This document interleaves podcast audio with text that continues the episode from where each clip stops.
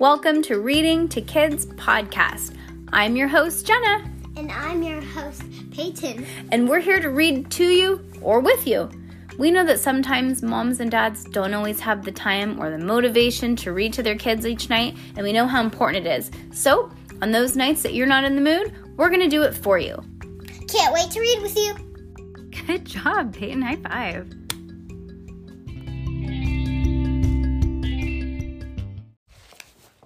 Judy Moody Gets Famous. Chapter, what chapter are we on? 10. Judy Moody and Jessica Flinch. On Monday morning, Mr. Todd asked, Where's Frank today? Absent, said Judy. Oh, that's right. I heard he broke his finger. Does anybody know how that happened? Uh, it's a long story, said Judy. As long as a centipede, said Rocky. I heard Judy Moody stepped on him, said Adam. Crack! He bent his finger back like it was breaking.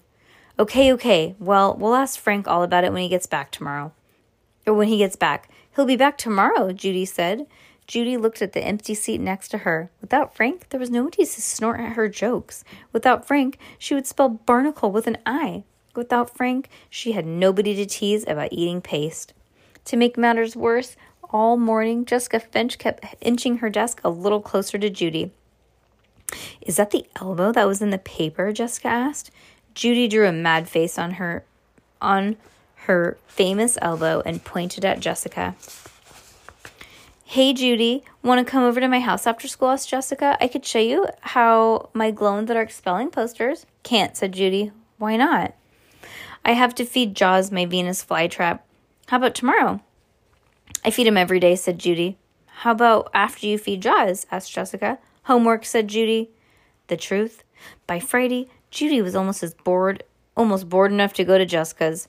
Rocky had to stay at his grandmother's after school for a week because his mom was working late, and Frank could hardly do anything with his broken finger. Too bad she had finished operating on all the hospital dolls so quickly. Making a cast was the best. If only she could try making a bigger cast on a human patient. But who? Stink would not let her near him with that ooey gooey newspaper. Judy looked back at Jessica Finch. Maybe she did not look like a pinch face. Maybe she did not like an did not look like an Aardwolf. Maybe she looked like a doctor's dream, the perfect patient. Hey, Jessica, Judy asked, how would you like to get your arm done in a cast? It's not broken, said Jessica. Who cares, said Judy. It's just for fun. Sure, I guess. Does this mean you'll come over? I can show you how my I can show you my spelling bee posters. How does today after school sound? asked Judy. When Judy got to Jessica's Finch's house, the two girls went to Jessica's room. Judy looked around, and all she could see was pink pigs. Pink pigs, stuffed pigs, piggy banks, a fuzzy a fuzzy pig face rug. Even Jessica's bed looked like a pig wearing a skirt. You like pigs, said Judy. Was what was your first clue? said Jessica, laughing in her hyena way. Judy touched the spelling bee prize ribbon that Jessica had hanging on the wall. Jessica showed Judy her scrapbook with all of the times she had her name in the paper. Wow, Judy said. Did they ever spell your name wrong? Once, Jessica Flinch. Judy Muddy, said Judy. Look, here are all the spelling posters I made.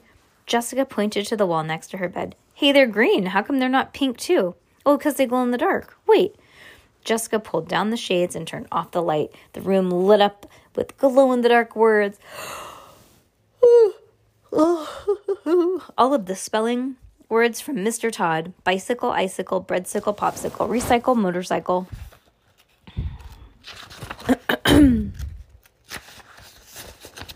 What's a breadsicle? Judy asked. It's is it it is that like pumpernickel?